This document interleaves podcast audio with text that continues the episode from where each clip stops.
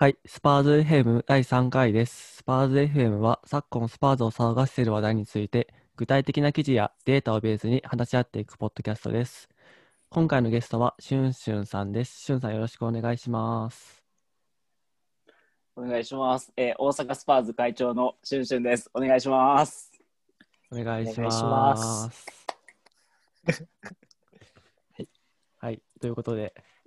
なるほど、なるほど。えーミリック、まあちょっと話題上がってたミリックなんですけども、ちょっと僕もそんなにあのナポリの試合とかミリック自身を見てるわけじゃないので、あんまりわかんないですけども、その、ちょっとデータとかを見てたときに、あの、まあとりあえず左利きで、あの身長も186センチあって、でゴールに関してもヘディングで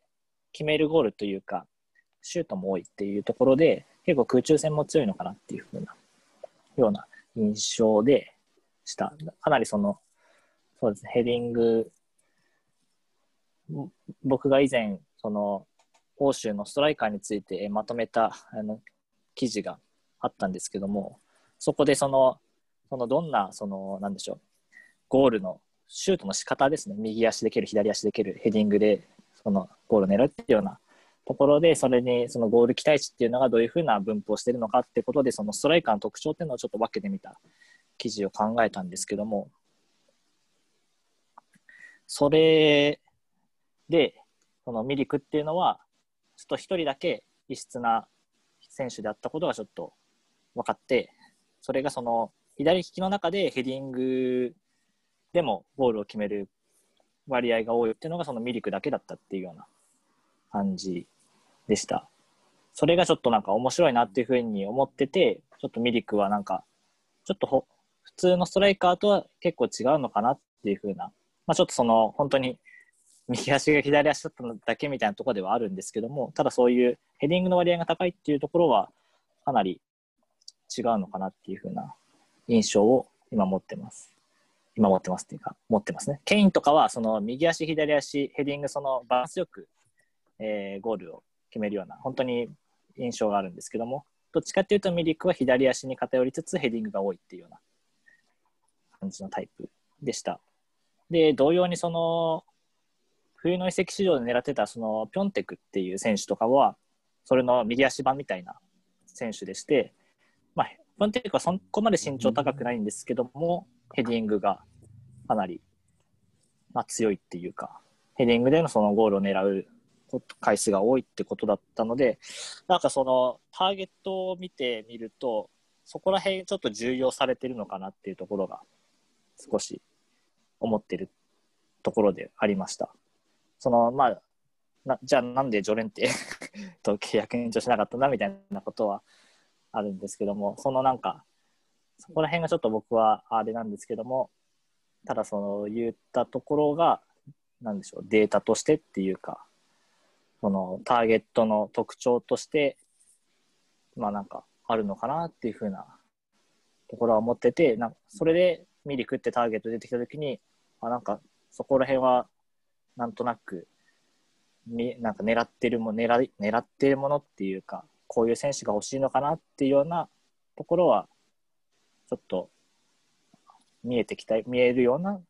感じのところは今自分の中でありますね。まあ、それが、その、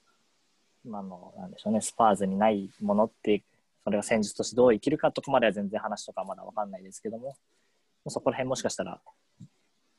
何かしらのそのスカウトとかのそのモーリーニョとかヒッチェンとかの会議の中で話し合ったテーマでもあるのかなっていうところもあったり、そこら辺までちょっとどうなんだろうなっていうところを今思ってるような感じです。まあ、ジョレンテの時と監督も変わってますしね、うん、もうモーリーニョに、モーリーニョやったら契約延長してるかもしれないし、まあ、ジョレンテ側の都合っていう話ですけど、まあ、求めるもの、フォワードに求めるものっていうのは変わってるのかな、センターフォワードに求めるものって変わってるのかなって感じですよね、そこは。そうですね。ちなみにディアロってどんな選手だか分かる方いますかね？全然、本当に、全然調べてなかったんで申し訳ないですけども。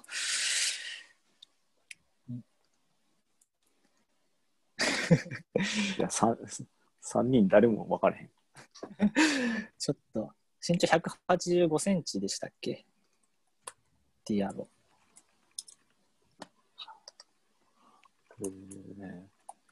ハビブ。そう、ツイッターでハビブ・ディアロって検索すると、もうスパーズサポーターの あのツイートしか出てこないんですよね、もう。最近だから本当にここ1週間ぐらいはずっと スパサポ、スパサポの、スパサポ、海外のスパサポとかのあの人たちが盛り上がってるようなところで、まあ、逆に言うと他のクラブとかで狙ってるところは今ないのかなっていうような選手で、確かそうですね、その数時間前に出た噂っていうのが、ちょっとソースがどれだけ信憑性あるか分かんないですけども、なんかどっかの記者が、えー移籍金が、えー1500万から2000万ユーロの間だろうっていう話で、そこら辺がそのミリクとかに関しては、ミリクとかよりはずっと安いっていうところなのかなっていうふうに、な選手なのかなっていうところですね。うん、95年生まれの25歳。うん。で、去年、リーグデュってのは、リーグアンの下ですかね。2部。そうおそらく。ですね。で、37試合で26ゴール。っていうところで、まあ、2部で活躍した。でもそれが1819ですか。1920のがメスで、確かかなり、かなり活躍したっていう話でしたよね。そうですね。なんかその、ツイッターでその検索したときに、えーっと、一番、なんか、スパサポのツイートだったんですけども、確か、えーっと、リールから、リールのストライカーがどっか移籍しましたよね。オシンメンでしたっけ？名前ちょっと読み方が。あなんかオシムヘン的な6000万ユーロぐらい、だから、オシムヘンでしたっけ？なんかそれがなんか6000万ユーロぐらいだかかったみたいなことをなんかあったんですけどもただその人よりもその人とあの決めたゴールの数が1しか違わないっていう ところで1しか違わないのになんか新面はその6000万ユーロもだったんですけどもこっちはもっと格安で買えるよみたいな感じの ツイートとかしてる人もいて、まあ、それもしかしたらそのまあ、評価としてはそのぐらい高くてもおかしくないけどみたいないうふうなニュアンスがあったのかもしれないですけども、まあ、結構期待しているような目線の人もいるのかなっていう印象でした。まあ、元も子もない話するんですけど、はい。枠的にどうしましょう？ん、そうですよね。みんな、一応今一人空いてるんでしたっけ？う。もう、え、通り、うんと EL はあい空いてなかったはずが。あ空いてなかった確かにそうですね、なんか、売ないとみたいなところでは、ホイビアを獲得したときに、あったのかな。そうそうですね、ドハティが ホームグローンだった。んで、ドハティと、あとは、えっ、と、そうですね、ハートが、どっちもホームグローンだったんで、ちょっと忘れ かけてた。ところではあったんですけども、結局、うん、E- EL の場合やったら、多分協会育成選手も埋まっちゃったんで、うん、本当に放出しないと取れない状況になっうんてるので、それか、それかって言ってあれですけど、まあそれですね。一時、一昨年でしたっけ？ヤンセンとかを登録しないで とかっていう時もあったり しましたけど、うん。うですか選手もそうですね、いないですよね。今、遺跡の方で話題上がってたのは、ローズですもんね。ここ、そうそうそうですね。うんディマルツィオとか、有名な記者が、あの、ジェノアでしたっけ？ジェノア。っていう噂がありましたね。にき決ま決まるっていうようなところもあったりしましたけども、まあ、ローズはホームグローンですからね。うん、っていうところ確かにそこは、うんまあ、そのそこら辺もやっぱり考えると獲得があっても、まあ、もうちょっとやっぱり時間すぐには決まらないのかなってところは。それこそあのちょっとツイッターでいたその前回のゲストだったゆきさんのツイートもありましたけどもゆきさんはなんかあのミリクに関してはまだ移籍金が高いからそこを他の選手例えばそのディアロとかの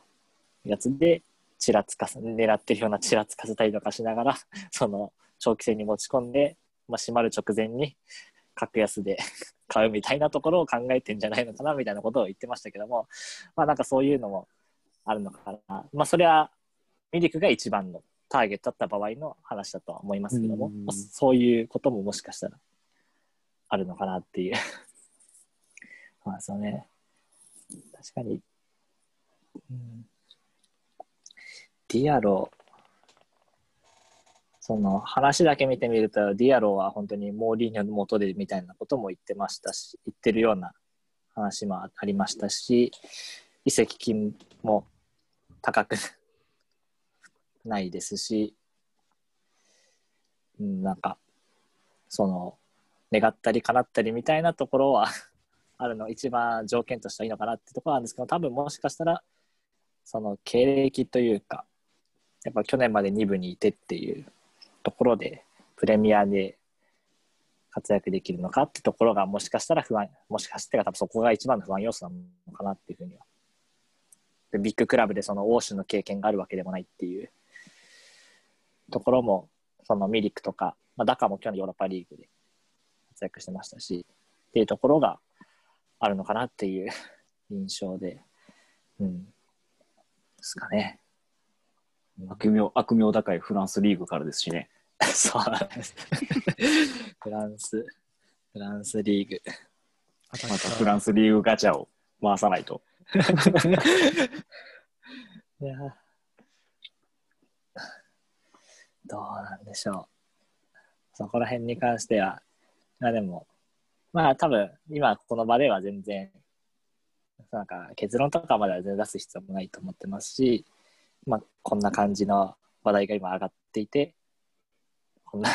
ことを言ってる人もいるなみたいな 感じの話なのかなっていう ところで、まあでもやっぱり僕もすごく気になるっていうか、移籍市場をこれから、まあもう少しある期間の中で、まあもうプレミアは始まっちゃいますけども、もう、ただその移籍市場をどう見ていくかっていうところで、まあみんな、皆さんと一緒にね、注目していけたらいいんじゃないかなっていうふうに思います。はい。はい。ストライカーの話題に関しては、どうですかね？こんな感じでいいですかね？他何か付け足しとかしたい人が ありますでしょうか？まあ、向こういやの、特に僕はないでです。あと1年と2年なんで、まあ、そこはレビーさんお得意の粘り相撲を多分すると思うので、確実にこっちの方が強いから、本当にじゃあ、ちょっと期待しながら、あの、首を長くして待ってましょうみたいなところですかね。はい。うん。まあ、その、ちょっと付け付け出しじゃないですけど、まだあの冬の移籍市場の時に、まあ、冬の移籍市場の時もストライカーですごく盛り上がりましたけども、やっぱりその、冬の時は何でしょう、その短期的なそのバックアップみたいなところの意図がすごく強かったと思うんですけども、でもそれを結局しなかったってことはそれなりにやっぱり求めるものがあってでそれなりの期間をやっぱりそのケインと、まあ、代役であったりケインと共存であったりか分かんないですけども、まあ、センターフォワードとして、えっと、起用したいのかなっていう意図も冬の移籍市場を取らなかったってところから考えられるのでまあちょっとそこら辺も、まあ、ちょっとコロナで移籍金とかかけられなくなってきてるっていう事情もありますけども、まあ、何かしら多分その確固たる そのターゲットのその像っていうものはあるんじゃないかなっていうふうなところは僕は思ってるような感じです。はい。じゃあちょっと期待して、どうなるか見守っていけたらいいんじゃないでしょうか。はい。じゃあ、次の話題いきますか。本題に入る感じですね。本題今から。今から本題でお願いいたします。わかりました。じゃあ、今回は僕が、僕が用意した記事から、ちょっと議論していこうと思います。と僕が持ってきた記事なんですけど、これはフットボールロンドンで、記事自体はちょっと前の7月31日の記事と8月10日の記事なんですけど、まあ、内容はほぼ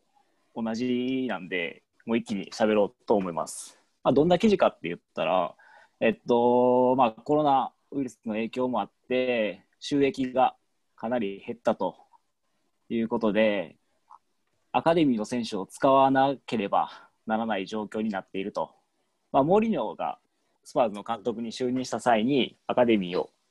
使ってくれっていう話も受けたみたいなんで、まあ、それとプラスして、今の状況を見たときに、やっぱり収益がなくなったんで、選手もあまり買えないと。そういったときに、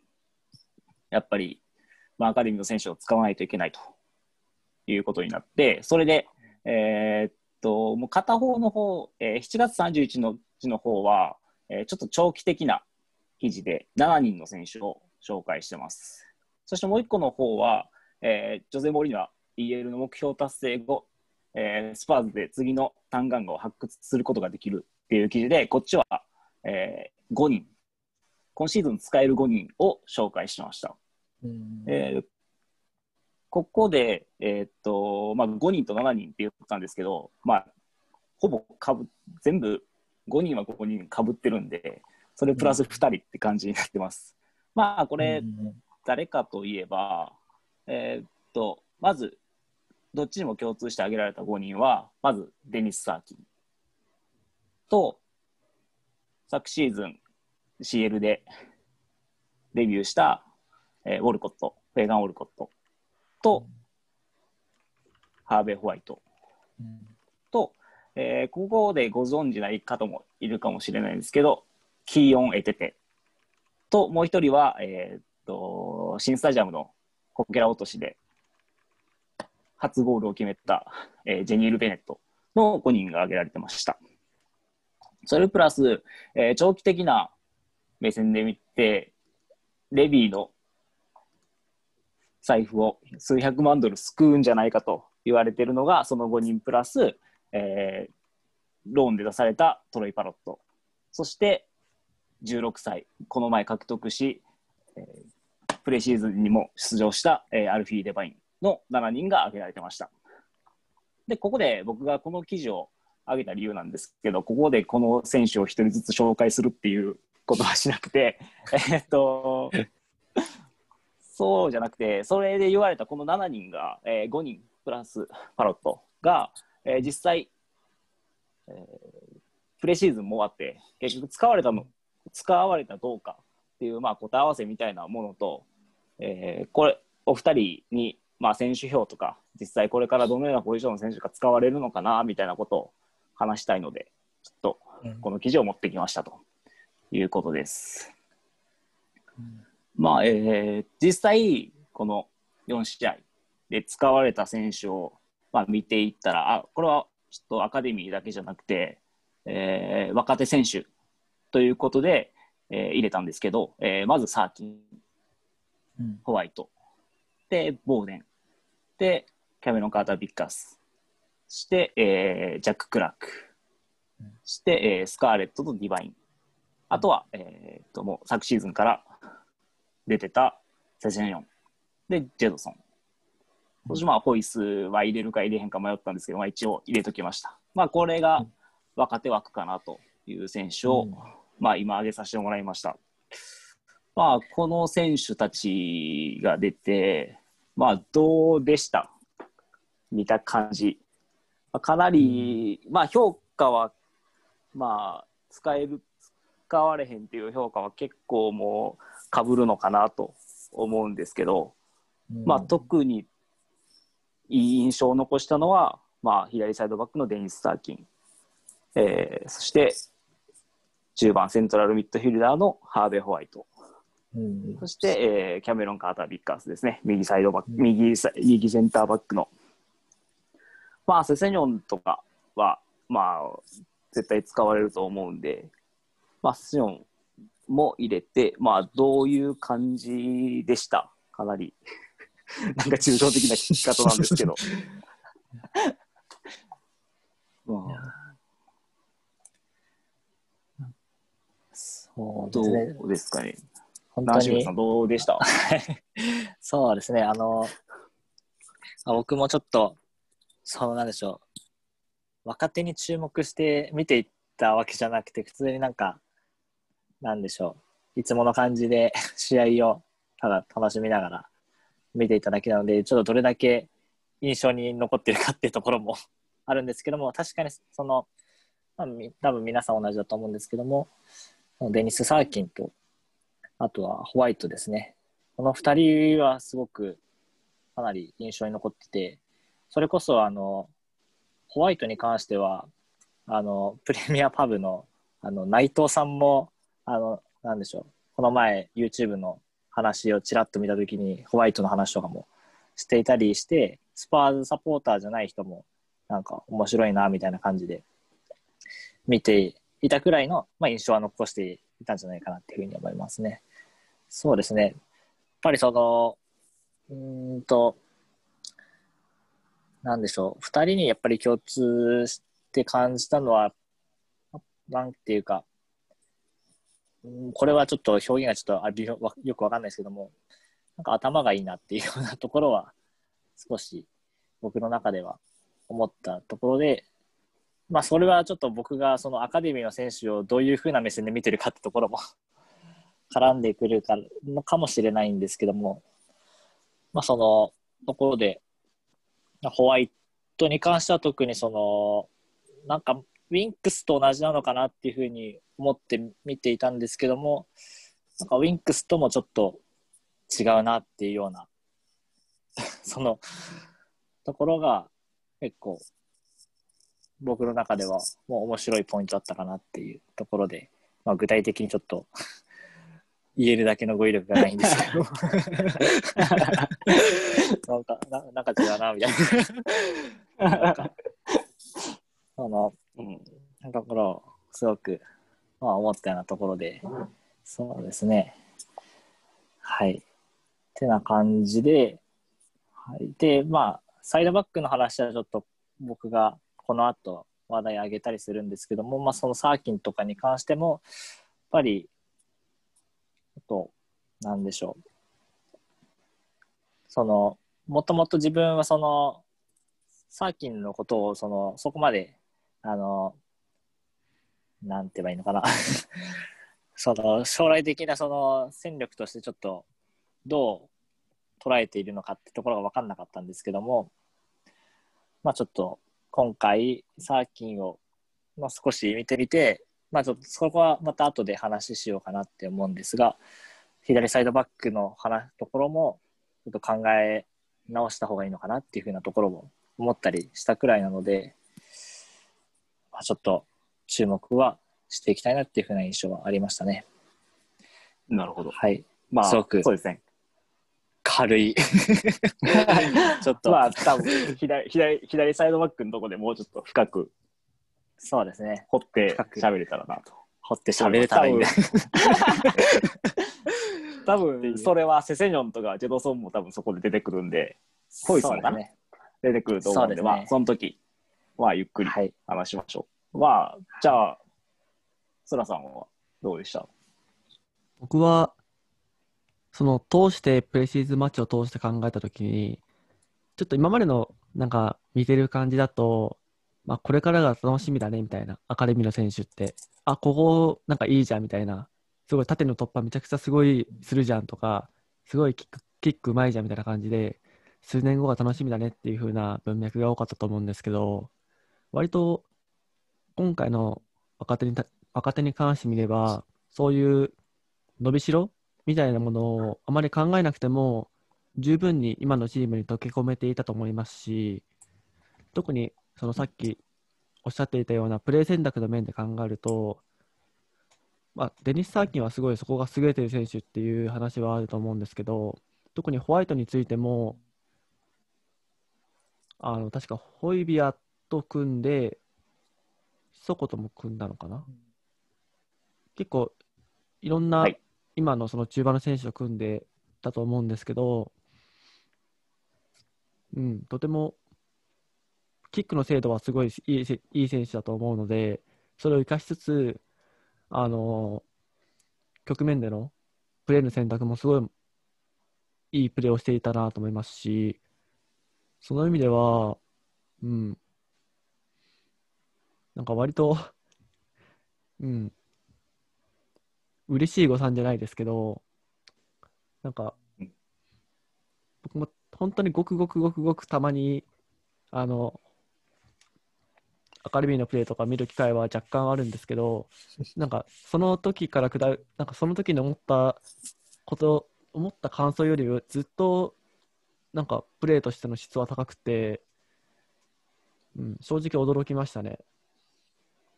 ととりわけホワイトであったりとか、サーキンに関しては。うん、確かに。うんそのスカーレットに関しても、なんか、すごい、ディフェンダーとの駆け引きがすごいうまいなっていう風に感じましたし、あれで16歳ってマジかよみたいな、ちょっと、恐ろしさを感じます、ね。物おじせえへん感じがすごいですよね、やっぱり。まあ、今、スラさんも言ってくれたんで、まあ、ホワイトに関してなんですけど、あの、アカデミーの試合から見てる身としては、本当に成長した選手で、本当にこの3年、3シーズン前なんて、本当にセットプレーのキックしかできない選手やったんが、特にバケタンが昨シーズンですね、昨シーズンのそのプレシーズンで呼ばれてからですかね、の帰ったプレー、帰ってからのアカデミーの試合とかを見ても、自分で考えてディフェンスラインに落ちていったりとか、落ちてボール引き出したりとか、まあ、チームの事情でトップ下をやらされてるシーンとかもあったんですけど、そこでの攻撃的な振る舞いとかをしっかりとプレシーズンで生かせたなと思いまして、最終戦のラメラの PK もらったシーンもホワイトがパス出してますし、ああいうプレーを全くしてなかったんで、もうこの何年、2、3年前は、それが上がっていって、ああいったパスを出せるようになってるので、すごい成長を見て取れる楽しい選手ですね、やっぱり。ああと、あとちょっと言いたいのが、えっと、あの、みんな結構本当にアカデミーの選手がクラブに溶け込めてるなと思いまして、まあ、その、スカーレットとかリヴァインにしても16歳やのに、あんだけ堂々としたプレーを見せてるのも、まあこれはちょっと記事に変えてたんですけど、あの、ダイヤーがウォーミングアップをスカーレットとディバインと一緒にしたりとか、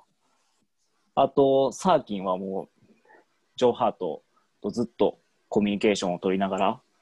プレーしてたみたいですし、まあ、あとは、まあ、ディバインなんですけど、これはまあ見ただけなんですけど、試合終わった後すぐデレと喋ってたりとか、なんていう、そのアカデミーを育てる、みんなで受け入れる体制が整ってるのかなと思いまして、ああと、ジョー・ハートは、あの、クラークに対して、お前の力を見せろよってずっと言ってたみたいなんで、だからそういうベテランっていうか、経験豊富な選手が若手を育てようという感じが見て取れてるんで、ジョー・ハートのあの加入はかなりプラスに来てるのかなと今思ってます。まあ、あと、ダイヤもそうですよね。ダイヤもいろんあの SNS で上がってましたけど、あのアルゼンチン人のラメラとかロチェルソとかとあのバカンスを過ごしたみたいで、そういうなんかチームとして、あの絆を深めてるというか、そういったものがあるのはすごいいいなと思いました。そうですね。うんいいですね。ダイヤはそうですね、ポルトガル語が、もうポルトガル語、スペイン語が使えるんですもんね。確か前、前のやつでも話しましたけども、それ、やっぱり、そういったところからも、やっぱり南米系の選手とかとの、そういうつながりっていうか、ところも、やっぱりあるのかなっていう。で、これちょっとあの、僕の話じゃないんですけども、内藤さんがその YouTube で 言ってたことなんですけども、プレミアパブの。このダイヤをセンターバックとしてその使うっていうのがどういう意図なのかっていう。何を、その、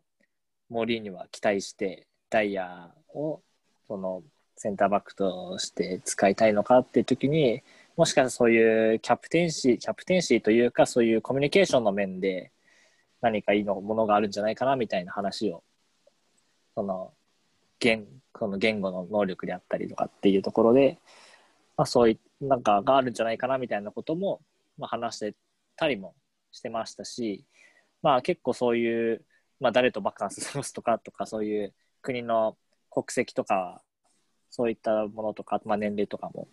いろいろそういう壁を越えて、いろいろしているっていうところが見受けられるのはすごく僕もポジティブな印象は持っていますね。それが、その、これからのプレーにどう絡んでくるのかっていうところも、ちょっと、まあ、期待して見ていきたいなっていうふうに思ってるような感じです。ディフェンスリーダー、ディフェンスリーダーとか、クラブのリーダーとして、かなり動いている感じがしますよね、ダイヤに関しては。そうですね。そこがかなり、あの、そう、いいな、いいなっていうか、すごく、なんかどっかの記事でも、その、ディフェンダーの中での、その、モーリーの中でその、使われる、まあ、このプレミア開幕戦とかで使われる予想みたいな、選手予想みたいなところでも、ダイヤが一番その可能性高いみたいな感じのことも、あと記事も読んだ読みました、最近。まあ、そこら辺も含めて、まあ、そういう、森でも期待しているでしょうし、ダイヤ自身も何か、そういう、なんか、熱い思いじゃないですけども、そういう、なんモチベーションがあるのかなっていうところは、まあそうですね、記事とか、いろいろ見た雑感では、まあ、僕が持っているような感じですね。うんはい。で、まあちょっと、で、あはい。すあの、すいません。僕があんまり 見切れてなかったんですけども、でそのさっき話題が上がんなかったその若手の選手で、じゃあ、はいえっ、と、わ話題上がんなかったけど、その評価のところで。上がんなかった、そのボーデンとか、あとはクラークとか、アルフィー・ディバイン、ディバインの先ありました？あーとか、あとビッカースとか、そうですね、ビッカー CCV とか、あとは、アカデミーじゃないけど、ジェドソンとか、フォイスとか、そこら辺に関しては、どんな感じの印象だったんでしょうか。僕の方から振ってる感じなんですけど。じゃあ、じゃあ、スラさんどうでした？正直ちょっとボーデンについてはあまり印象に残っていなくて、良くも悪くも。で、うーん、出場時間自体が45分ぐらいなんで、うん。かなり少ないですね、やっぱり。クラークに関しては昨シーズン後半が結構良かったんでしたっけ、QPR で。まあ、試合出たら、まあ、ちょっとそう15分ぐらいやけど、活躍してる的な感じやけど、スタメンには使ってもらわれへんみたいな感じですね。まあ、QPR 自体も何もかかってないんで、わざわざそんなローンしてきた選手を育てる義理もないんで、っ うんていう感じで、あんまり出てなかったですね。でも、うんインプレーは見せてましたけど。クラークのプレーもうん、あの、なんて言うんでしょう。めちゃくちゃ良かったかって言われたら、まあ、まだそこまでではないと思うんですけど、でも、まあ、今のトップチームを見ても、まあ、割とそのルーカスも中に入ってきたがりだったりとか、そういうなんか純粋なウイング 右サイドでうん。利き足が右の、まあ、ウイング的な役割を担う選手があんまりいないように感じたんで、すごい彼のプレーがとても新鮮で、うん、別にそのドリブラーで、なんか、なんかせあのディフェンダー抜きまくるとか、そういうことはあんまりなかったと思うんですけど、でも、しっかりサイドバックとの連携も取れていましたし、自分の中ではまあ結構ポジティブな印象をクラークに関しては抱いてますね。あの今シーズンまたローンに行くのかどうかは分からないんですけど、あれ、あと誰かいましたっけ？まあ、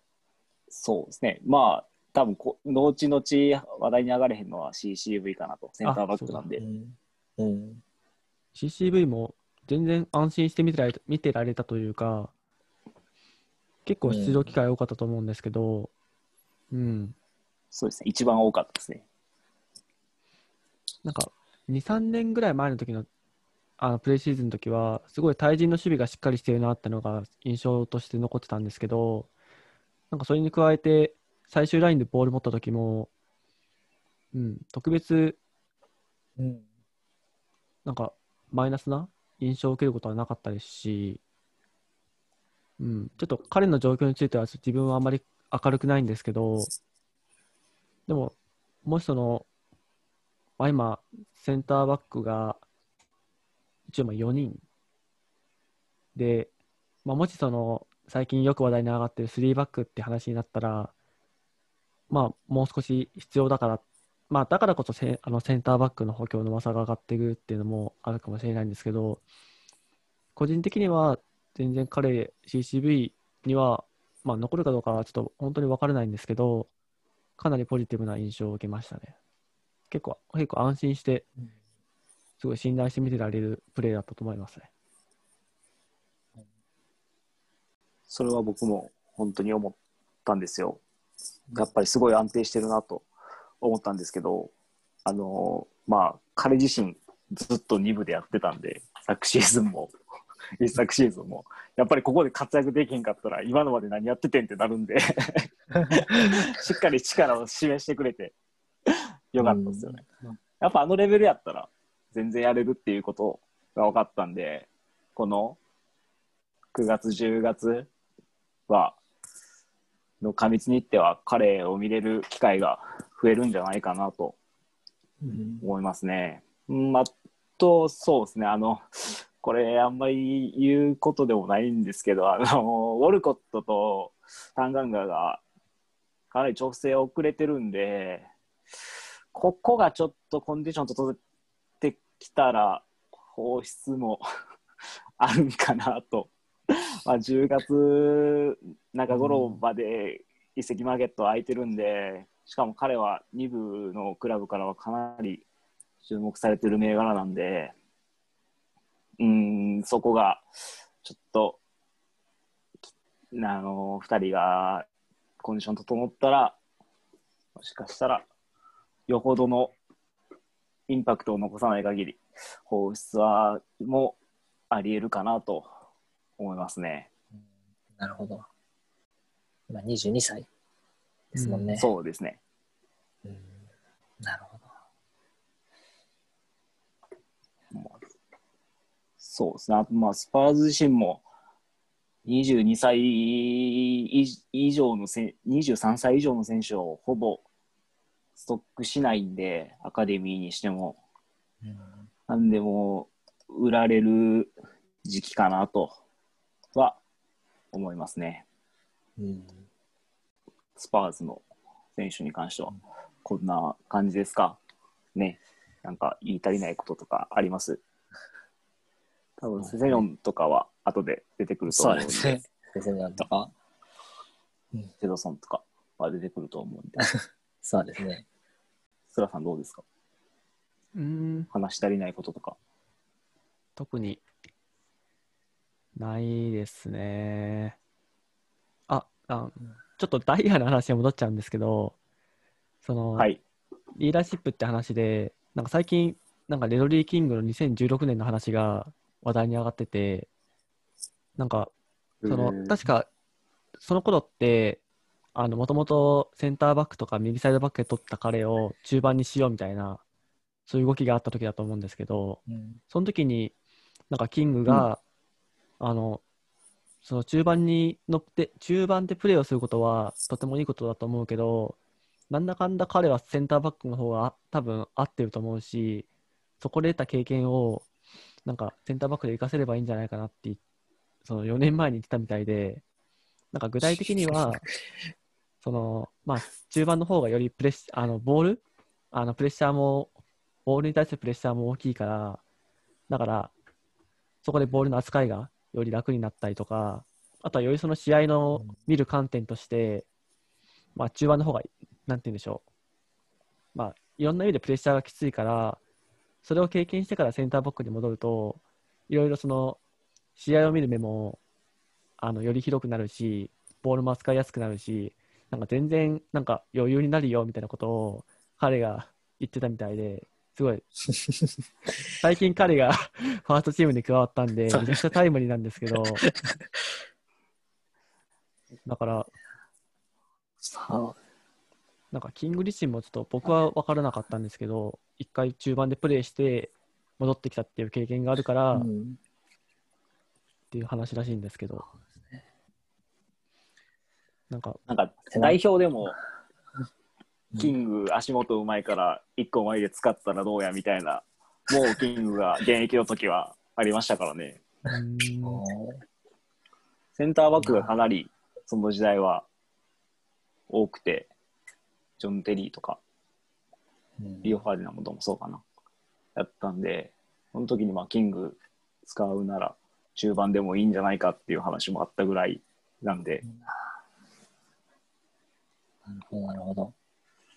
まあでもそう、でも実際その経歴とか見てみたら、ちゃん中盤で使われてたこともあったって話だったんで、まあその事実しか僕は知らないんですけども、でもそういう人からそういうふうなことを言われて、で、今そう言ってた人が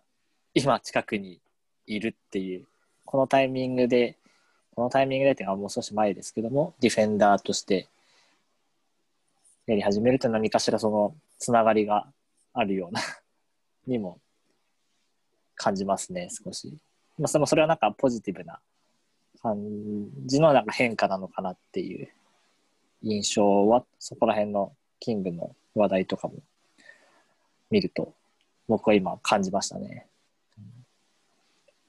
その2016年の話は知らなかったです、僕は。もうちょっと早く思い出せばよかったです。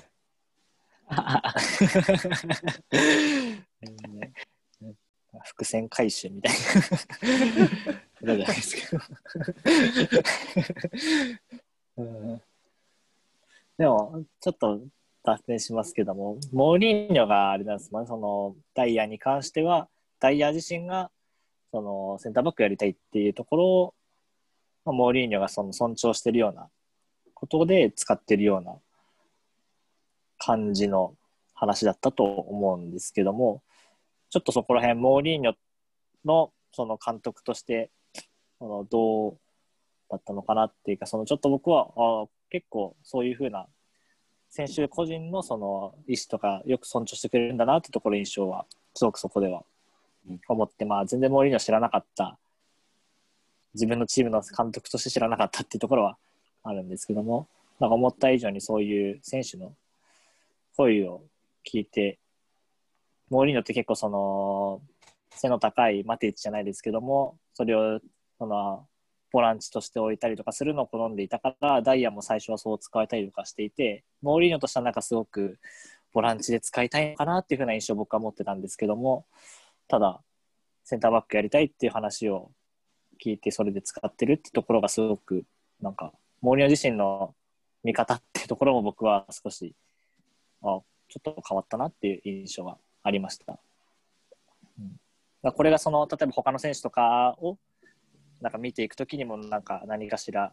つながってくるつながってっていうかそういうふうな考え方にも参考になるのかなっていうふうなところはすごくありましたねダイヤの話からですけども。はい。っていう感想です。ありがとうございます。はい。じゃあ、あと、ちょっと話は変わって、えーっと、この、まあ、コロナ禍で被害を受けたのはスパーズだけじゃないんで、あのー他のクラブがどれだけその若手であったり、アカデミー出身の選手を、あのープレシーズンで使ったかっていうのを、まあ、ちょっと大まかになんですけど、まあ、調べたんですね。まあ、それをちょっと言いたいなと思うんですけど、まあ、かなり大まかで、あと、プレシーズンを4試合した クラブもほぼないし、まあ、リバプールかな、リバプールぐらいかなっていうのと、うんあんまりあとスパーズと、あのービッグシックスに近いクラブで探したんですけど、まあ、リバプールの場合4試合してるんですけど、1試合がまあコミュニティシールド。で、まあ、アーセナルも2試合、コミュニティシールド入れて2試合。うん、で、まあ、チェルシーは1試合。で、もう1個調べたんが、エバートンが2試合っていう感じで、まあ、プレシーズンをやってたんですね。まあ、シティとかユナイテッドとか、ウルブズとかはやってないんで、あとあんまり情報が出てこないところとかもあったんで、この4クラブしか調べてない、えーリバプールとチェルシーとアーセナルとエバートンしか調べてないんですけど、まあ、ここでちょっと気になったことを、まあ、言いたいかな、言えたらなと思います。あの、リバプールは、この4試合で、まあ、若手選手、22歳以下にしたんですけど、まあ、これはアカデミー出身とかは関係なく、22歳以下を選んだんですけど、は7人使ってて、あの右サイドバックのネコイリダマスはもうほぼ全試合。最後は、最後の1試合は代表で出てないんですけど、3試合、165分ぐらい出てて、コミュニティシールドも先発出場してたみたいなんで、かなり人気、なんかかなり実力がある選手かなと。ライトサイ、えー右サイドバックの選手なんですけど。と、チェルシーは、えーまあ1試合だけなんですけど、これも7人出場してましたね。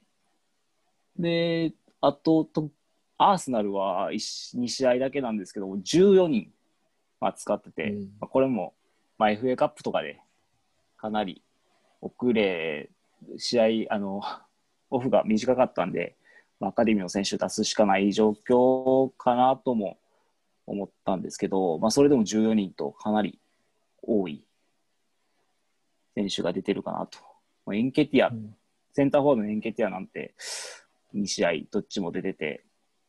かなりの時間出てますね。140分ぐらい出てるんで。うんと、まあ、エバートンも、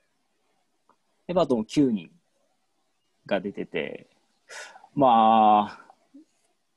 かまあ、スパーズだけじゃなくて、他のクラブも、アカデミーであったり、若手選手を使わないといけない状況になっているのかなっていうのが、まあ、見て取れましたね。うんなるほど。についてはあんまり広げる 感じはしないんですけど、まあそんな状況かなっていうのは、まあ見て取れましたね。まあなんかその割にバグった補強してるクラブもクラブもあるのでちょっとよくわかんないんですけど。まあ、チェルシーに関してはね、やっぱりあの、これも FA カップでかなりオフが短くなったなりましたよね。なんで、使う選手が限られてくる中で、やっぱ、選手が多いんでね、チェルシーは。使える選手もいっぱいおるんで、まあ、使っとこうかみたいな感じで使ったんじゃないですよ。うんそんな感じです。ここに関しては。まあ、スパーズも一応7人僕使ってるんでしたっけ？はい。ごめんなさい。えーっと、10人ですね。えー、セセニョンとか入れたら。セセニョン。20 22歳以下うんは10人使っ。てました。16歳2人使ってるのはスパーズだけですね。そっか。チェルシーは1人、ベイルっていう16歳の選手を使ってるんですけど、うんまあ、でも若手見れるのは面白いですよね。やっぱりこういう そのトップ、トップチームの人と一緒に見れるっていうのが、うん。すごく、まあそういう、本当に素人的な話なんですけども、こういうシーズンにそういうふうな見れる機会があるっていうのは、普通に単純に面白いなっていうところはあったり、中にはプレシーズンが一番面白いみたいなこと言ってる人も いたり、まあ去年とかちょっと序盤かなりひどかったところもあったりしたんで、プレシーズンの方が面白かったみたいなところはあったかもしれないですけども、優勝しましたし。うんまあ、そうですね。あの確かに他クラブの事情とかも、まあ、今回だけじゃなくても、これからもちょっと比較しながら見ていくっていうのは面白いかもしれないですね。すごく。そうですよね、これは。うん、そういったなんかトレンドってものもあるかもしれないですし、プレミアの中での。そういったのもつかめるかもしれないですし、あとそれは、から、あと、いわゆる、そのクラブの未来じゃないですけども、ところにもちょっと絡んでくるのかなっていうところで、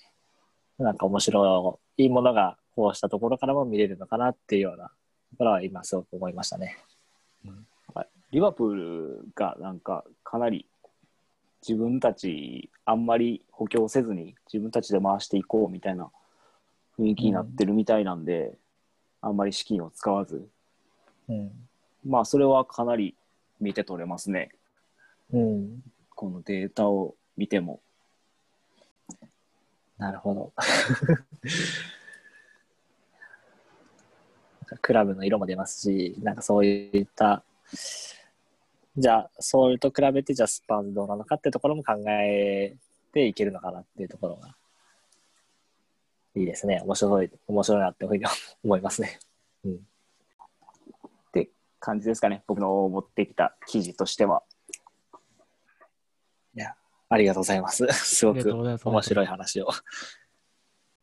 はい、今回もスパーズ FM をお聞きくださりありがとうございました。感想はツイッターでハッシュタグスパーズ FM でお願いします。